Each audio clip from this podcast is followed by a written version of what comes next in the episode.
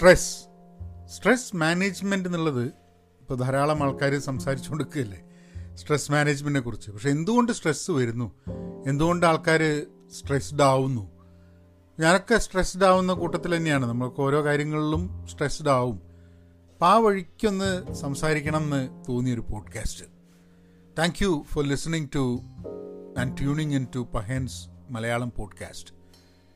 കോവിഡിൻ്റെ കാലത്താണ് പോഡ്കാസ്റ്റ് ചെയ്യുന്നത് എന്നുള്ളതുകൊണ്ട് ജാഗ്രത വേണം, കൂട്ടം കൂടി നിൽക്കരുത്, കഴിയുന്നത്ര അവോയ്ഡ് ചെയ്യണം. ഈ സമയങ്ങൾ നമുക്ക് എങ്ങനെയെങ്കിലും ചെറുത്തുനിൽപ്പിന് വേണ്ടിയിട്ട് ഏറ്റവും കൂടുതൽ നമ്മൾ ചെയ്യേണ്ടത് ജാഗ്രതയാണ്. Let's all be safe. കാരണം we are not safe until everyone is safe. Stress നമ്മളെയൊക്കെ ഒരു സമയത്ത് അല്ലെങ്കിൽ വേറൊരു സമയത്ത് ബാധിക്കുന്നുണ്ട്. ഒരു തോട്ടം എന്താന്ന് പറഞ്ഞു കഴിഞ്ഞിട്ടുണ്ടെങ്കിൽ വർക്ക് കൂടിയിട്ട് സ്ട്രെസ്സ് പിടിക്കുക, കാരണം ഡെഡ് ലൈൻ മീറ്റ് ചെയ്യാൻ പറ്റാണ്ടിരിക്കുക, ഫൈനാൻഷ്യൽ സ്ട്രെസ് ഉണ്ട്, റിലേഷൻഷിപ്പ് സ്ട്രെസ് ഉണ്ട്, അങ്ങനെ പല രീതിയിൽ. അതായത് ഇന്ന സ്ഥലത്തുനിന്ന് സ്ട്രെസ്സ് വരുള്ളൂ എന്നില്ല. ചിലർ വിചാരിക്കും ഒരു പണിയില്ലെങ്കിൽ സ്ട്രെസ് ഉണ്ടാവില്ല. ഒരു പണിയില്ലെങ്കിലും സ്ട്രെസ് ഉണ്ടാവും. കാരണം എന്താണെന്ന് പറഞ്ഞാൽ നമ്മളിപ്പം ജോലി ചെയ്യുന്ന സമയത്ത് എന്തൊക്കെ പറഞ്ഞാലും, ഇപ്പോൾ ജോലി ഇഷ്ടമല്ല എന്നൊക്കെ പറഞ്ഞാലും അതൊരു സ്ട്രക്ചർ തരുന്നുണ്ട് നമുക്ക് ജീവിക്കാനും മുന്നോട്ട് നോക്കാനും. ലൈഫിലൊരു പർപ്പസ് തരുന്ന ഒരു സ്ട്രക്ചർ തരുന്നുണ്ട് ജോലികൾ, അതിപ്പോൾ ഹോബി ആണെങ്കിലും ഒക്കെ. അപ്പം ആ സ്ട്രക്ചർ ഇല്ലാതെ ആവുന്ന സമയത്ത് നിങ്ങൾക്ക് ജോലി ചെയ്യേണ്ട ഒരു ആവശ്യം വരുന്നില്ല, നിങ്ങൾക്ക് അങ്ങനത്തെ യാതൊരു പേർപ്പസും ആവശ്യം വരുന്നില്ല എന്ന് പറഞ്ഞാലും നിങ്ങൾ സ്ട്രെസ്ഫുൾ ആവും. അപ്പം സ്ട്രെസ്സ് ഏത് വഴി വരും എന്നുള്ളതല്ല, അപ്പോൾ പല വഴിയും വരാമെന്നുള്ളത് കൊണ്ട് തന്നെ നമ്മളതിനെ മാനേജ് ചെയ്യേണ്ട, നമ്മളതിനെ നോക്കിക്കാണേണ്ട രീതികളിൽ എന്തൊക്കെ കണ്ടുപിടിക്കാൻ പറ്റും, എങ്ങനെയൊക്കെ നമുക്കിതിൽ നിന്നും രക്ഷപ്പെടാൻ പറ്റും. നമ്മളൊക്കെ ഒരു ഇൻഡിവിജ്വൽ ജേണി ഇതിൻ്റെ അന്വേഷണത്തിലേക്ക് കടക്കേണ്ട ആവശ്യം ഉണ്ട്. അപ്പോൾ അതാണ് നമുക്ക് ഇന്ന് ഡീറ്റെയിൽഡായിട്ട് ഈ പോഡ്കാസ്റ്റിൽ ഡിസ്കസ് ചെയ്യാനുള്ളത്. പക്ഷേ അതിനു മുമ്പ് ചെറിയൊരു ബ്രേക്ക് എടുത്തിട്ടാവാം. ഹലോ, നമസ്കാരമുണ്ട്. എന്തൊക്കെയുണ്ട് വിശേഷം? എനിക്ക് ഒരു കാര്യം പറയാനുള്ളൂ നിങ്ങളോട്. നമ്മൾ ടോപ്പിക്ക് സജസ്റ്റ് ചെയ്യണമെന്നുണ്ടെങ്കിൽ, നമ്മളൊരു കമൻറ്റ് ചെയ്യണം, സജഷൻ ചെയ്യണമെന്നുണ്ടെങ്കിൽ pahenmedia@gmail.com മെസ്സേജ് അയയ്ക്കുക. പിന്നെ ഞങ്ങളെ സപ്പോർട്ട് ചെയ്യണം. പോഡ്കാസ്റ്റ് സപ്പോർട്ട് ചെയ്യണമെന്നുണ്ടെങ്കിൽ നിങ്ങൾ പോഡ്കാസ്റ്റ് ഇത് വീണ്ടും എല്ലാ സമയത്തും ഇത് പറഞ്ഞിട്ട് മനുഷ്യൻ്റെ ഇതൊക്കെ എഴുതി വെക്കണം, അല്ലെങ്കിൽ റെക്കോർഡ് ചെയ്തിട്ട് ദയവായി കേൾപ്പിക്കണം. ഞാനത് ആയിക്കഴിഞ്ഞാൽ നമുക്ക് അതിൻ്റെ ഒരു ഇൻട്രസ്റ്റ് പോയി പോയില്ല വിചാരിച്ചിട്ടാണ് ഞാനിത് എല്ലാ സമയത്തും പറഞ്ഞത്. അപ്പോൾ സപ്പോർട്ട് ചെയ്യണമെന്നുണ്ടെങ്കിൽ pahen.com പോയിട്ട് ഏതെങ്കിലും കോഴ്സ് അതിൻ്റെ ഭാഗമാവുക, അല്ലെങ്കിൽ pahenmedia.com പോയി കഴിഞ്ഞിട്ടുണ്ടെങ്കിൽ ബൈമിയ കോഫി പോയിട്ട് നമുക്ക് ഒരു കോഫി മേടിച്ചു തരാം. ഓക്കെ, അപ്പോൾ അവിടെ ആകുന്ന സമയത്ത് നിങ്ങൾക്ക് ഇന്ത്യൻ പേയ്മെൻറ്റ് സിസ്റ്റം ഒക്കെ ഉണ്ട്. സപ്പോർട്ട് ചെയ്യണമെന്നുണ്ടെങ്കിൽ കേട്ടോ, അല്ലെങ്കിലും പോഡ്കാസ്റ്റ് ഫ്രീ ഒക്കെ ആയിരിക്കും. അല്ലാണ്ട് നിങ്ങൾ സപ്പോർട്ട് ചെയ്താലേ പോഡ്കാസ്റ്റ് കേൾക്കാൻ പറ്റുള്ളൂ എന്നൊന്നും ഉണ്ടാവില്ല. സപ്പോർട്ട് ചെയ്യാൻ പറ്റുന്നവർക്ക് സപ്പോർട്ട് ചെയ്യുന്നതുകൊണ്ട് കാര്യമുണ്ട് എന്ന് തോന്നുന്നവർക്ക് സപ്പോർട്ട് ചെയ്യാം. പിന്നെ ഞങ്ങളുടെ കൂട്ടായ്മയുടെ ഭാഗമാവണമെന്നുണ്ടെങ്കിൽ penpositive.com പോവാം. പെൻ പോസിറ്റീവ് പോഡ്കാസ്റ്റ് ഇംഗ്ലീഷ് കവിതകളിലൂടെ നമ്മൾ ഒരു സഞ്ചാരം നടത്തും, അത് നിങ്ങളൊന്ന് കേൾക്കാം. അപ്പോൾ നമുക്ക് സ്ട്രെസ്സിൻ്റെ കാര്യം ഒന്ന് സംസാരിക്കാം. ഞാൻ ഇപ്പോൾ വർക്ക് എന്നുള്ള പുസ്തകം തന്നെയാണ് അതിൻ്റെ പറ്റിയിട്ടുള്ള, കാരണം പുസ്തകം വായിച്ചു കഴിഞ്ഞാലും പുതിയ പുസ്തകം വായിച്ച് തുടങ്ങിയാലും ആ പഴയ പുസ്തകത്തിലുള്ള ചില കാര്യങ്ങൾ ഇങ്ങനെ മനസ്സ് കിടന്ന് കളിക്കും. അതിൽ അവസാനത്തെ ചാപ്റ്റർ കഴിഞ്ഞ ദിവസവും ഞാൻ പറഞ്ഞ ഒരു വീഡിയോയിൽ പറഞ്ഞത്, അല്ല ഒരു പോഡ്കാസ്റ്റ് പറഞ്ഞത്, malady of the infinite aspirations ഉണ്ട്. ഇതിൽ വേറൊരു ചാപ്റ്റർ ഉള്ളത് death of the salary man എന്ന് പറഞ്ഞിട്ട്, അതായത് ശമ്പളത്തിന് വേണ്ടി ജോലിയെടുക്കുന്ന ഒരാളുടെ മരണം. ആ ഒരു അങ്ങനെ ഒരു ചാപ്റ്റർ ഉണ്ട്. അപ്പം അതിലിവർ പറയണത് ഈ സ്ട്രെസ്സ് കാരണം, ജപ്പാൻ്റെ കാര്യമാണ് പറയണേ, കരോഷി എന്ന് പറഞ്ഞ സംഭവമാണ് പോലെ. കരോഷി എന്ന് പറഞ്ഞു കഴിഞ്ഞിട്ടുണ്ടെങ്കിൽ ഇവർക്ക് രണ്ട് കാര്യങ്ങളാണ് ഈ മരണം, ഈ ശമ്പളം ജോലി ചെയ്യുന്ന ആൾക്കാരുടെ മരണത്തിനെ ഇവർ അതിനെപ്പറ്റി പറയുന്ന രണ്ട് കാര്യങ്ങളാണ്. ഒന്ന് കരോഷി, ഒന്ന് കാരോ ജിസാത്സു. അപ്പോൾ കരോഷിയും കാരോ ജിസാത്സുമാണ്, അങ്ങനെ തന്നെയാണോ പ്രൊനൗൺസ് ചെയ്യാന്നെങ്കിൽ അറിഞ്ഞൂടാ. എന്തായാലും കരോഷി എന്ന് പറയുന്നത് എന്താണെന്നുണ്ടെങ്കിൽ, അതായത് ഭയങ്കരമായിട്ട് ഓവർ വർക്ക്ഡായിട്ട് കാർഡിയാക്ക് ഇൽനെസ് വന്നിട്ട് മരിക്കുക. അതായത് നമ്മളെ ഭയങ്കര സ്ട്രെസ്സ് കാരണം, ഓവർ വർക്ക് കാരണം ഹൃദയം ഠപ്പ് സ്തംഭിച്ചു പോവുക, മരണം സംഭവിക്കുക. അതാണ് കരോഷി എന്ന് പറയുന്നത്. ഈ കാരോ ജിസാത്സു എന്ന് പറയുന്ന സംഭവം അതെങ്ങനെയാണെന്ന് പറഞ്ഞു കഴിഞ്ഞാൽ, വർക്കും ഓവർ വർക്കും ഒക്കെ കാരണം സ്വന്തം ജീവൻ എടുത്തു കളയുന്നതിനാണ് കാരോ ജിസാത്സു എന്ന് പറയുന്നത്. ഇത് രണ്ട് രീതിയിൽ ഈ സംഭവം സ്ട്രെസ്സ്, അതായത് സ്ട്രെസ്സിൻ്റെ, എല്ലാവർക്കും സ്ട്രെസ്സ് ഉണ്ടാവുന്നവരും ഇങ്ങനെ ആവണം എന്നുള്ളതല്ല കേട്ടോ.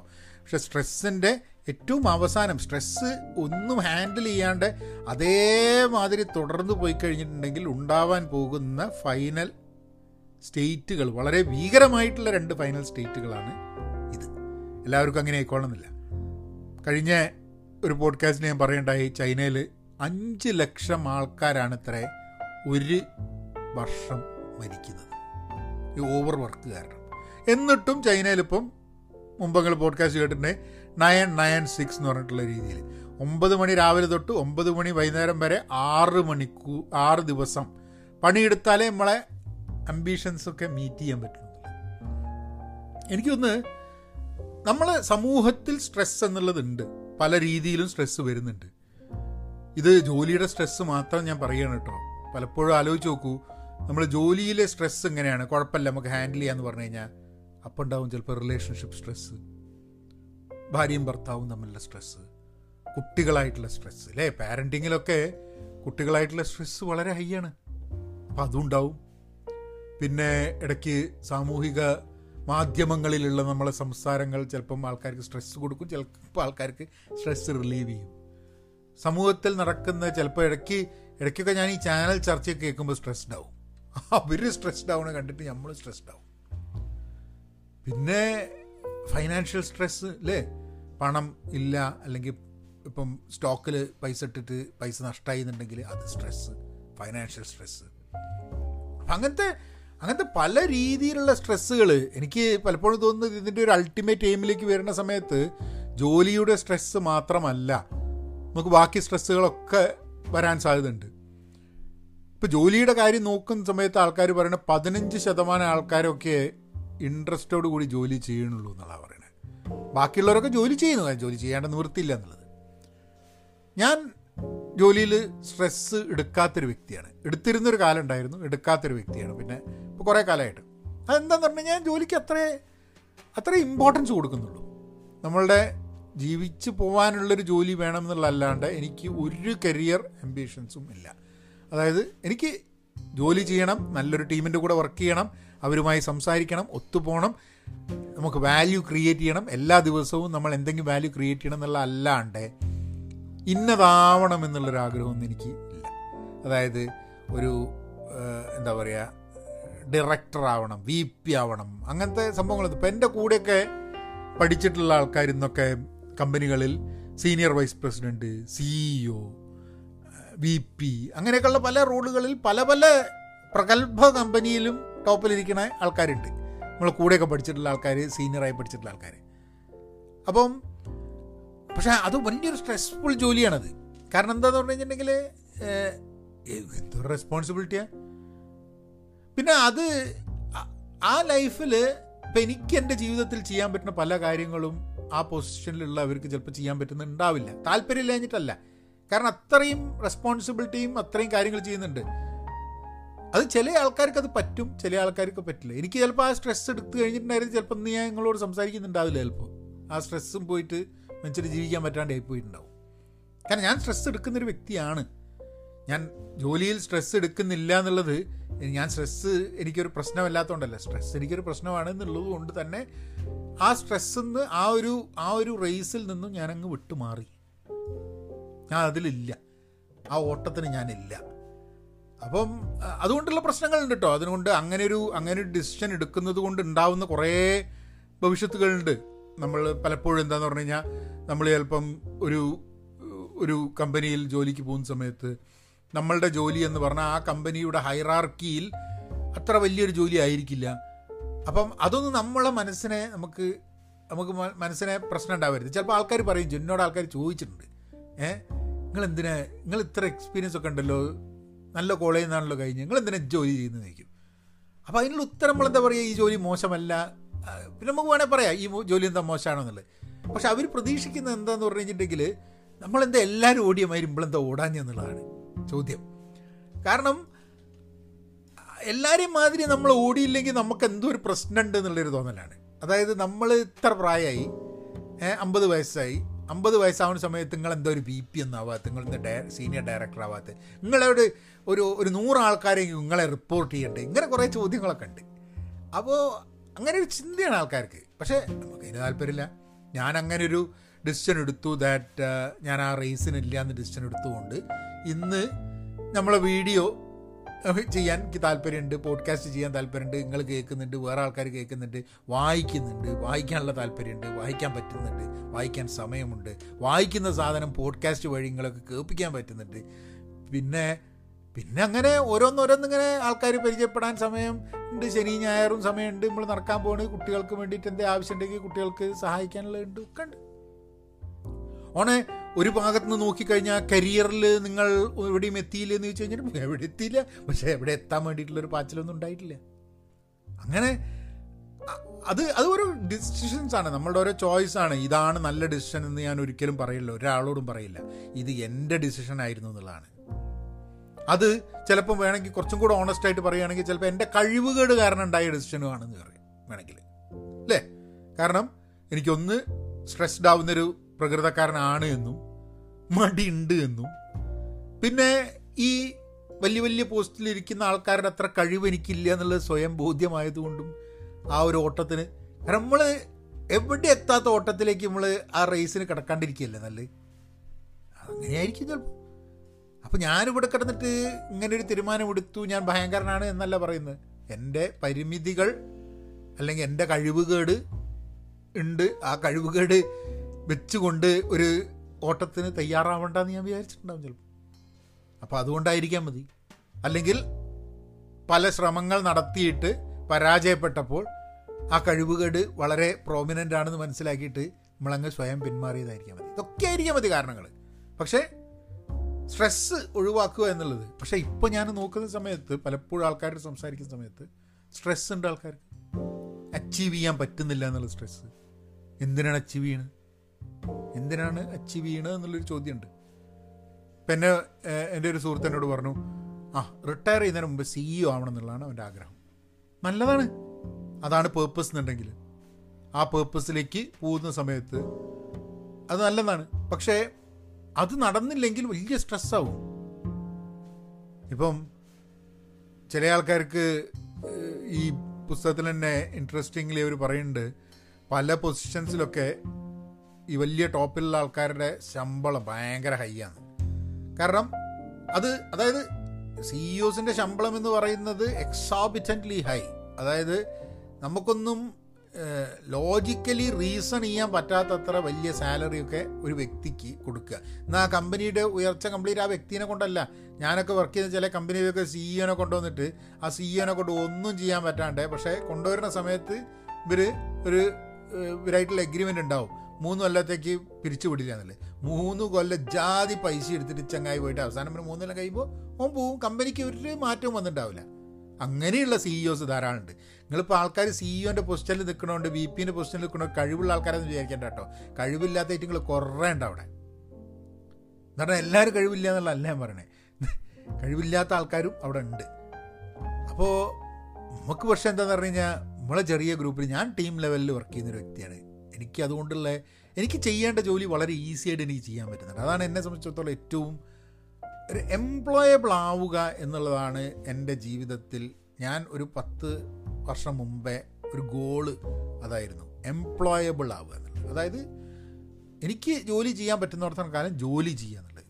എനിക്ക് റിട്ടയർ ചെയ്യുക എന്നുള്ളൊരു സംഭവം നമ്മൾ ആലോചിക്കണമെന്നല്ല, ജോലി ചെയ്തുകൊണ്ടിരിക്കണം, അത് സ്ട്രെസ് ഇല്ലാത്ത ജോലി ആയിരിക്കണം എന്ന് പറഞ്ഞാൽ വലിയ ആഗ്രഹങ്ങളൊന്നും ഇല്ലാണ്ട്, എന്ന് പറഞ്ഞ മാതിരി ഇൻഫിനിറ്റ് ആസ്പിറേഷൻസൊന്നും ഇല്ലാതെ, കരിയർ ആസ്പിറേഷൻസും ഇല്ലാണ്ട് ഈ ജോലിയിൽ തന്നെ തുടർന്ന്, അല്ലെങ്കിൽ ഇതേപോലുള്ള ജോലിയിൽ തുടർന്ന് ഇവിടെ അല്ലെങ്കിൽ വേറൊരു സ്ഥലത്ത് ചെയ്ത് നമുക്ക് വളരെ ഈസി ആയിട്ട് നമുക്ക് നന്നായിട്ട്. ഇപ്പം ഞാൻ ചെയ്യുന്ന ജോലി എന്ന് പറഞ്ഞു കഴിഞ്ഞിട്ടുണ്ടെങ്കിൽ അജൈൽ ടീമിൻ്റെ സ്ക്രം മാസ്റ്റർ എന്ന് പറഞ്ഞു കഴിഞ്ഞിട്ടുണ്ടെങ്കിൽ ആ ഒരു ഫീൽഡിൽ, അജൈൽ ഫീൽഡിൽ അതിനപ്പുറമായിട്ട് പിന്നെ കോച്ചാവുക കാര്യങ്ങളൊക്കെ ഉണ്ട്. അപ്പോൾ കോച്ചിങ് നമ്മളല്ലാണ്ട് ചെയ്യുന്നുണ്ട് സ്ക്രം മാസ്റ്റർ. ഇതിനപ്പുറമായിട്ട് നിങ്ങൾക്ക് വേണമെങ്കിൽ ടെക്നിക്കൽ എന്താ പറയുക PMOൻ്റെ ഡയറക്ടറാവാം.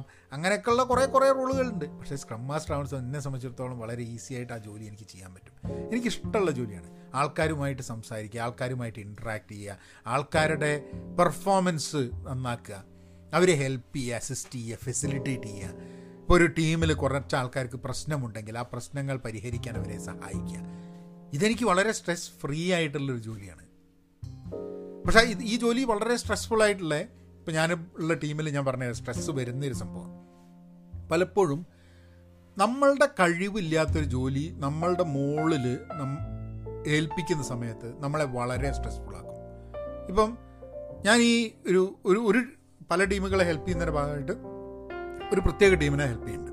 ആ ടീം പ്രത്യേക ടീം എന്ന് പറഞ്ഞാൽ ഒരു ഡേറ്റ ടീമാണ്. അവർ ഡേറ്റ വർക്കാണ്, അതായത് ആ ഓർഗനൈസേഷൻ്റെ ഡേറ്റ റിലേറ്റഡ് വർക്കൊക്കെ ചെയ്യുന്നത് ഈ ടീമാണ്. ഒരു എൻ്റെ ടീമിൽ ആ ടീമിൽ ഒരു 10 ആളുണ്ട് തോന്നുന്നു. അതെ, അപ്പോൾ അത് കംപ്ലീറ്റ് കാര്യങ്ങൾ ചെയ്തിരുന്നത് അതിലൊരു ഡേറ്റ ആർക്കിടെക്റ്റ് ആയിട്ടുള്ള ആളാണ്. വളരെ നല്ലൊരു കക്ഷി, വളരെ സൗമ്യൻ, നന്നായിട്ട് ജോലിയെ പറ്റിയിട്ടൊക്കെ നന്നായിട്ട് അറിയാം. സമയമല്ല പക്ഷേ. അപ്പോൾ ഞാൻ വരുന്നതിന് മുമ്പേ ഞാൻ ചെയ്തിരുന്ന കുറേ ജോലി, അതായത് ഒരു സ്ക്രം മാസ്റ്റർ എന്നുള്ള രീതിയിൽ ഞാൻ ഇപ്പോൾ ചെയ്യുന്ന കുറേ ജോലികൾ ഇയാൾ ചെയ്യേണ്ടതായിട്ടങ്ങ് വന്നു. അതായത് അവർക്ക് ഹയർ ചെയ്യാൻ പറ്റില്ല ഒരാളെ, അല്ലെങ്കിൽ അപ്പോൾ അവർ ഇയാളും കൂടെ എല്ലാവരും കൂടി ഈ സ്ക്രം മാസ്റ്റർ ജോലിയും കൂടെ നിങ്ങൾ ചെയ്യണം എന്ന് പറഞ്ഞിട്ട് ഇയാളെ താക്കി. അതുകൊണ്ട് ഇയാളുടെ ഒരു സ്ട്രെസ്സായിട്ട് കൂടി. എന്നെ സംബന്ധിച്ചിടത്തോളം വളരെ ഈസി ആയിട്ട് ചെയ്യാൻ പറ്റുന്ന ജോലികൾ അയാളെ സംബന്ധിച്ചിടത്തോളം ഭയങ്കര ടഫാണ്. അപ്പോൾ അയാൾ ചെയ്യുന്ന ജോലി എന്നോട് ചെയ്യാൻ പറഞ്ഞു കഴിഞ്ഞിട്ട് എനിക്കുണ്ടാകുന്ന സ്ട്രെസ്സ് പോലെ തന്നെ. അപ്പോൾ നമ്മൾക്ക് ചെയ്യാൻ പറ്റാത്തൊരു ജോലി നമ്മൾ ജോലിയുടെ ഭാഗമായിട്ട് ആ കാര്യം നമുക്ക് ചെയ്യേണ്ടി വരിക എന്ന് പറഞ്ഞു കഴിഞ്ഞിട്ടുണ്ടെങ്കിൽ വലിയ സ്ട്രെസ്ഫുള്ളാണ്. ഇത് കമ്പനികളുടെ പ്രശ്നമാണ് പലപ്പോഴും. കമ്പനികളുടെ അല്ലെങ്കിൽ കമ്പനിയുടെ ആ ഡിപ്പാർട്ട്മെൻറ്റ് മാനേജറുടെയൊക്കെ പ്രശ്നമാണ്. അതായത് ഒരാൾക്ക് കഴിവില്ലാത്തൊരു പൊസിഷനിൽ അയാളെ കൊണ്ടിടും. അത് അവർക്ക് പുതിയ ആളെ ഹയർ ചെയ്യാൻ പറ്റാത്തതുകൊണ്ടായിരിക്കാൻ മതി, ചിലപ്പോൾ പൈസ ഇല്ലാത്തതുകൊണ്ട് രണ്ടാളുടെ ജോലി ഒരാൾ ചെയ്യാനുള്ളതുകൊണ്ടായിരിക്കാൻ മതി. പക്ഷേ അവർ ഏറ്റവും നന്നായിട്ട് ചെയ്യുന്ന, അവരുടെ സ്വീറ്റായിട്ട് ചെയ്യാൻ പറ്റുന്ന ജോലി അവർക്ക് അതിന് പകരം വേറെ കുറേ കാര്യങ്ങൾ അവരുടെ തലയിലേക്കിടും. അപ്പോൾ അങ്ങനത്തെ ഒരു ജോലി ഏതൊരു വ്യക്തിക്ക് കിട്ടാലും സ്ട്രെസ്ഫുള്ളാവും. കാരണം എപ്പോഴും നമ്മൾ എല്ലാ ദിവസവും നമുക്ക് ചെയ്യാൻ പറ്റാത്തൊരു ജോലി വീണ്ടും വീണ്ടും എല്ലാ ദിവസവും ചെയ്തുകൊണ്ടിരിക്കാൻ വേണ്ടിയിട്ടുള്ളൊരു ശ്രമം. ഇത് വലിയൊരു സ്ട്രെസ്സിൻ്റെ ഒരു ഫാക്ടറാണ്. പലപ്പോഴും നമുക്ക് ചോയ്സ് ഉണ്ടാവില്ല. ഇപ്പം എനിക്കറിയാം ഇവിടുന്ന് എൻ്റെ കരിയർ ഗ്രോത്ത്, ഇപ്പോൾ ഞാനൊരു ദിവസമായിട്ട് തീരുമാനിക്കുക എൻ്റെ കരിയർ ആസ്പിറേഷൻസ് ആയിട്ട് ഇൻഫിനിറ്റ് ആക്കാൻ പോകുക, ഞാൻ എൻ്റെ കരിയറിലായിട്ട് ഭയങ്കര അഗ്രഗണ്യനാവാൻ പോവുകയാണ്, എനിക്കിങ്ങനെ എന്താ പറയുക ഇവരൊക്കെ ചെയ്യണ ഈ കോർപ്പറേറ്റ് ലാഡർ ക്ലൈംബ് ചെയ്യാൻ നോക്കണം വിചാരിച്ചിട്ട് ഞാനവിടെ പോവുക വിചാരിക്കാം. അങ്ങനെ പോകാൻ തുടങ്ങി കഴിഞ്ഞിട്ടുണ്ടെങ്കിൽ ഞാൻ അക്വയർ ചെയ്യേണ്ട കുറേ സ്കിൽസ് ഉണ്ട്, കുറേ കഴിവുകളുണ്ട്, ഇന്ന് എനിക്കില്ലാത്ത കുറേ സാധനങ്ങളുണ്ട്. അത് ചിലതൊക്കെ അക്വയർ ചെയ്യാന്ന് പറഞ്ഞു കഴിഞ്ഞിട്ടുണ്ടെങ്കിൽ കുറച്ച് മെനക്കെടാണ്, നമുക്ക് പറ്റാത്തതാണ്, സ്ട്രെസ്ഫുള്ളാണ്.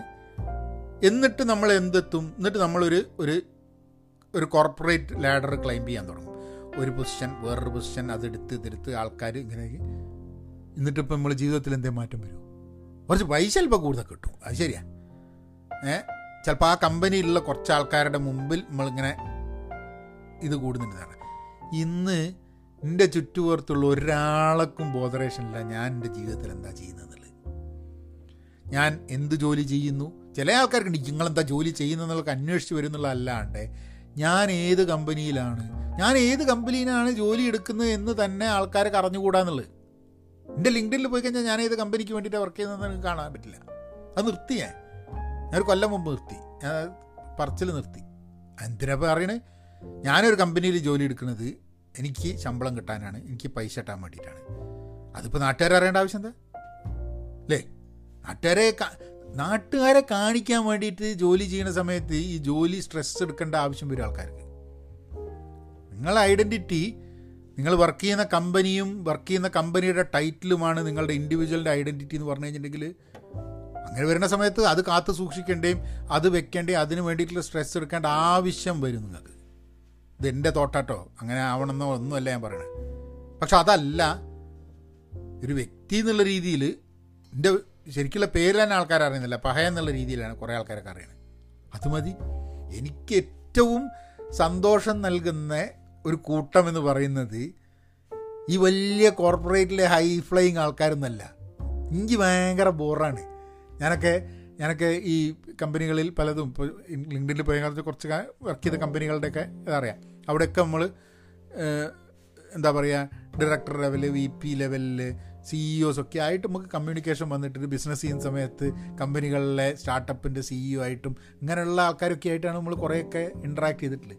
പക്ഷെ അവരുടെ ഒരു സർക്കിളിൽ എനിക്ക് വലിയ രസം തോന്നിയിട്ടില്ല. എൻ്റെ സർക്കിൾ എന്ന് പറഞ്ഞാൽ നമ്മളെ കോഴിക്കോടുള്ള ആൾക്കാർ കുറച്ച് അങ്ങനെയൊക്കെ പറഞ്ഞ് ഒരു സൊറയൊക്കെ പറഞ്ഞ് കേൾക്കണ, അതാണ് നമ്മളൊരു സർക്കിള്. അങ്ങനെ സർക്കിളിൻ്റെ കൂടെ ഇരിക്കുന്നതിൽ ഉണ്ടാവുന്ന ഒരു സുഖമാണ്. ഇനിയിപ്പോൾ ഞാൻ ഈ കോർപ്പറേറ്റ് ലാഡറൊക്കെ ക്ലെയിം ചെയ്യേണ്ട വല്ല ആവശ്യമുണ്ടോ?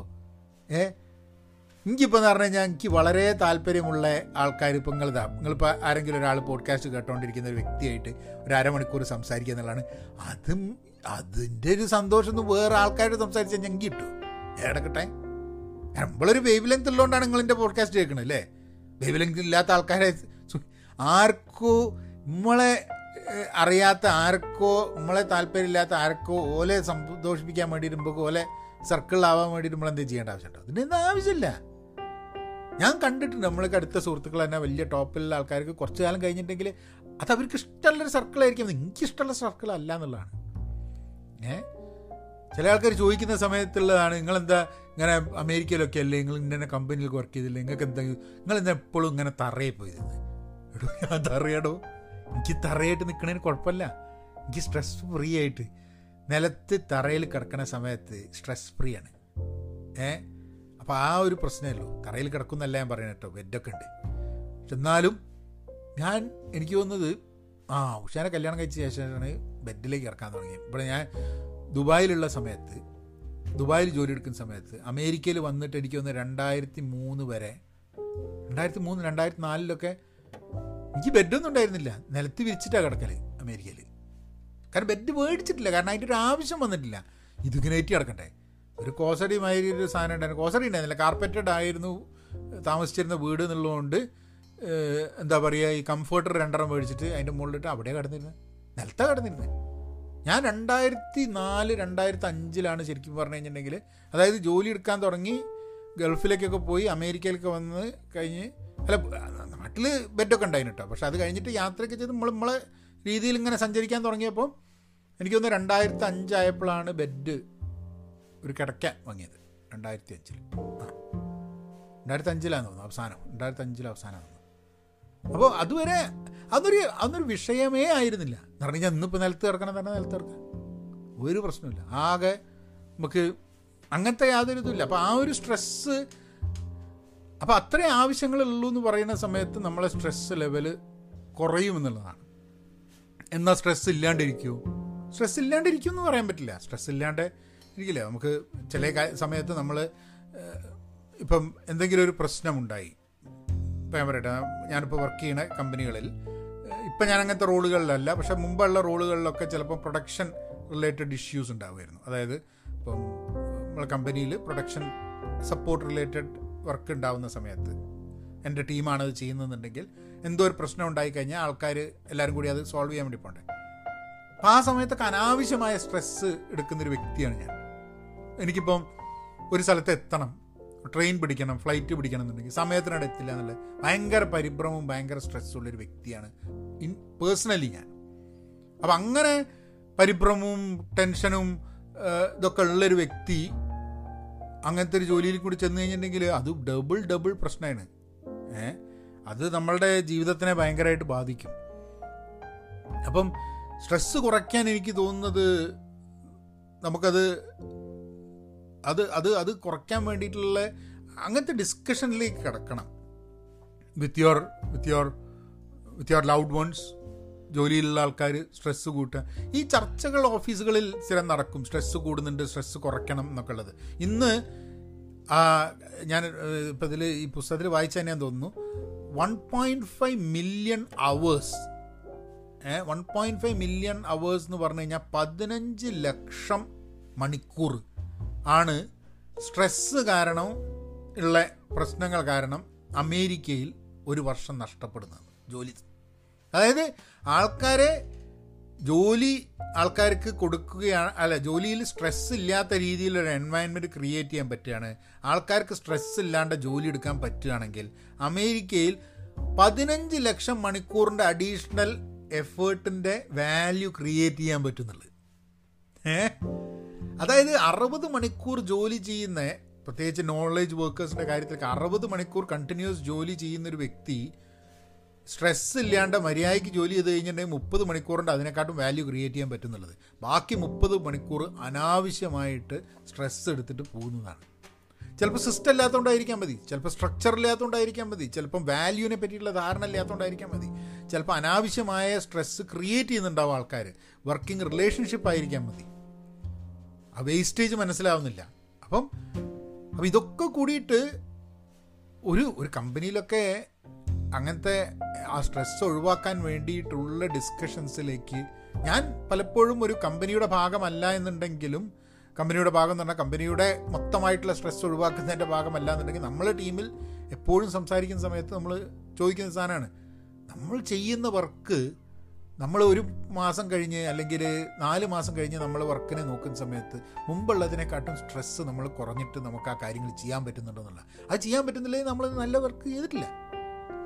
നമ്മൾ ഒരിക്കലും മാറാത്ത സ്ട്രെസ് ലെവൽ കൂടി വെച്ചിട്ട് ഇങ്ങനെ ജോലി ചെയ്തുകൊണ്ടിരിക്കുക എന്ന് പറഞ്ഞു കഴിഞ്ഞാൽ നമ്മൾ ജോലി ചെയ്യുന്നതിൽ എന്തൊരു പ്രശ്നമുണ്ടെന്നാണ് ഞാൻ പറയണത്. ആ പ്രശ്നത്തിൽ നിന്ന് മാറണമെന്നുണ്ടെങ്കിൽ ആ രീതിയിലുള്ള തോട്ട് പോകണം. സ്ട്രെസ്സിനെ പറ്റിയിട്ട് ധാരാളം പറയാനുണ്ടാവും, ധാരാളം സംസാരിക്കാനുണ്ടാവും, ധാരാളം ചിന്തിക്കാനുണ്ട്. ഞാൻ അങ്ങനത്തെ നിങ്ങൾ ചിന്തിക്കുക സ്ട്രെസ്സിനെക്കുറിച്ച്. ഇതിനെ പറ്റിയിട്ടുള്ള അഭിപ്രായങ്ങളുണ്ടെങ്കിൽ payanmedia@gmail.com ഒരു മെസ്സേജ് അയയ്ക്കുക, അല്ലെങ്കിൽ ഇതിൽ വോയിസ് മെസ്സേജ് അയയ്ക്കൂ. വോയിസ് മെസ്സേജ് അയക്കുന്ന രസമാണ്. വോയിസ് മെസ്സേജ് അയച്ചിട്ട് ആ വഴിയും നമുക്ക് വേണമെങ്കിൽ ഒരു Q&A പോഡ്കാസ്റ്റൊക്കെ ചെയ്യാം. അപ്പം എല്ലാവർക്കും be content, be pen positive. നാളെ വേറൊരു വിഷയമായിട്ട് നമുക്ക് ഇനിയും കാണാം. നവൻ അങ്ങനെയാക്കാം.